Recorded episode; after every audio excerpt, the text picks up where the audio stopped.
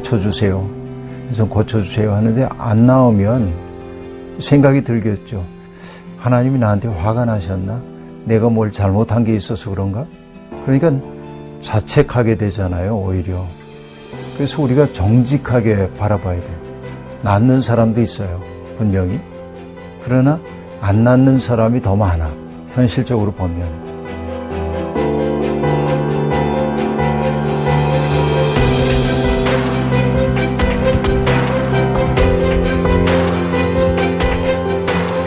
안녕하세요. 저는 정파교회 김미성 목사입니다. 음, 이 교회에서 벌써 30년 넘게 목회하고 있고요.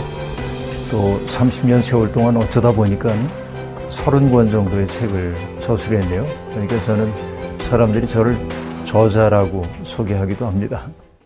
근데 우리가 이제 신앙 간증 이야기를 듣거나 그러면은 아, 대개는 열심히 기도했더니 병 나았어요. 이런 이야기 들으면 은혜, 은혜롭죠. 특별히 나나 혹은 가족들이 병중에 있는 사람이라고 한다면 그런 간증을 들으면 더 간절해지고 그래서 정말 열심히 기도하거든요. 고쳐주세요. 좀 고쳐주세요 하는데 안 나오면 생각이 들겠죠. 하나님이 나한테 화가 나셨나? 내가 뭘 잘못한 게 있어서 그런가? 그러니까 자책하게 되잖아요, 오히려. 그래서 우리가 정직하게 바라봐야 돼. 낫는 사람도 있어요, 분명히. 그러나 안 낳는 사람이 더 많아. 현실적으로 보면. 근데 왜 그럴까라고 물어보면 몰라요. 그는 누구도 설명할 수가 없어요. 그 왜를 설명하는 순간 폭력적이 되기 쉬워요. 그러니까 예를 들어서 어떤 그 자연재해 때문에 어떤 사람들이 죽음을 당했다고 얘기할 때 그 죽음의 이유를 우리가 예를 들어서 뭐 제도가 잘못됐다든지 구조에 실패했다든지 이거는 우리가 분명히 원인을 찾을 수 있지만 원인을 찾을 수 없는 재해 같은 것들이 있잖아요. 그러면 모르는 것은 모르는 것으로 남겨두어야만 해요.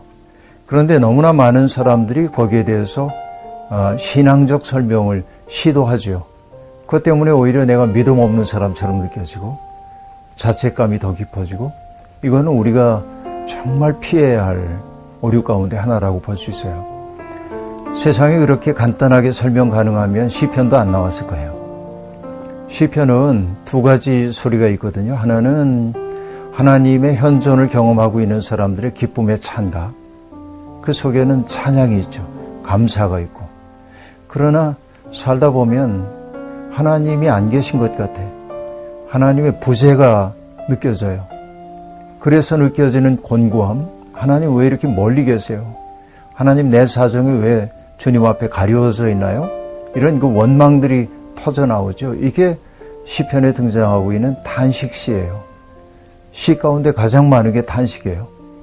그러니까 인간의 삶은 기쁨의 순간보다 어쩌면 단식의 순간, 알 수 없는 일들이 내 삶을 엄습한 것처럼 느끼는 순간들이 아주 많이 있거든요. 그러니까 인간이 산다고 하는 건 뭐냐면 모름을 안고 살아야 돼. 설명할 수 없는 일들을 안고 살아야 돼요. 그러나 동시에 우리가 이런 질문을 해야 합니다. 요한복음 9장을 보면 날 때부터 앞을 보지 못하는 사람에 관한 이야기가 나옵니다. 제자들이 고쳐주려고 그랬는데 안 됐어요. 근데 예수님이 이제 이 사람을 고쳐주는데 사람들이 이런 질문을 던집니다. 이 사람이 앞을 보지 못하는 것은 조상들의 죄 때문입니까? 이 사람의 죄 때문입니까? 그렇게 물어요. 근데 그들의 질문의 전제에 있는 것은 뭐냐면 이 사람이 앞을 보지 못하는 것은 누군가의 죄 때문이야 라는 것이죠. 그때 예수님이 하신 말씀은 뭐냐면 누구의 죄 때문도 아니다. 이 사람을 통하여 하나님이 하시려는 일을 드러내려는 것이다. 이 말을 오해하면 안 돼요. 하나님이 하시려는 일을 드러내기 위해서 이 사람이 앞을 보지 못하도록 했다라는 말이 아니고 그 말은 하나님이 정말 원하시는 것은 앞을 보지 못하는 사람이 온전해지는 것이다라고 하는 것이죠. 우리가 할 수 있는 대로 그렇게 살아야 하는 것이죠. 설명할 수 없는 일은 설명할 수 없음으로 남겨두고 그러나 우리가 할 수 있는 일은 뭐냐면 병든 사람들이 있으면은 그 사람 곁에 다가가서 그가 그 어려운 상황을 이겨낼 수 있도록 도와주고 어, 그리고 할 수 있다고 한다면은 어, 병 나을 수 있는 어떤 길을 마련해 주는 것이 필요하죠. 어, 하나님이 나를 고쳐 주실 거야. 그러니까 그런 소망을 우린 가져야죠. 욕심을 가지고 있으니까. 그러나 하나님의 방식과 때는 누구도 알 수가 없어요. 근데 그 고침이라는 게 내가 원하는 방식의 고침일 수도 있는데요. 어, 빙점이라고 하는 소설로 유명한 어, 미우라 야코가 믿음이 좋은 분인데 암 때문에 투병하다가 이제 결국 세상을 떠나게 되는데 그분이 마지막에 그런 기도를 했다고 해요. 하나님, 당신이 하시는 일은 언제나 옳습니다. 왜냐하면 당신은 나보다 나를 더 사랑하시고 나보다 나를 더 잘 아시기 때문입니다. 그렇게 위탁하는 기도를 하거든요. 병은 낫지 않았지만 그를 괴롭히고 있던 마음의 병은 나은 거거든요. 신뢰 속에서. 그러니까 우리는 기도해야죠. 고쳐주세요.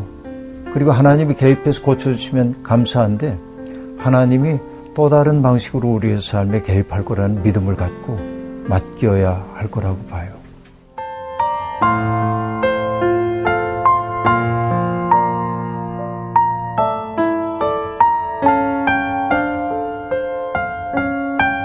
여러분 오늘 들으신 이야기가 신앙생활에 조금이라도 도움이 되셨다고 한다면 어, 구독해 주시고요. 좋아요도 눌러 주시면 좋겠습니다. 고맙습니다.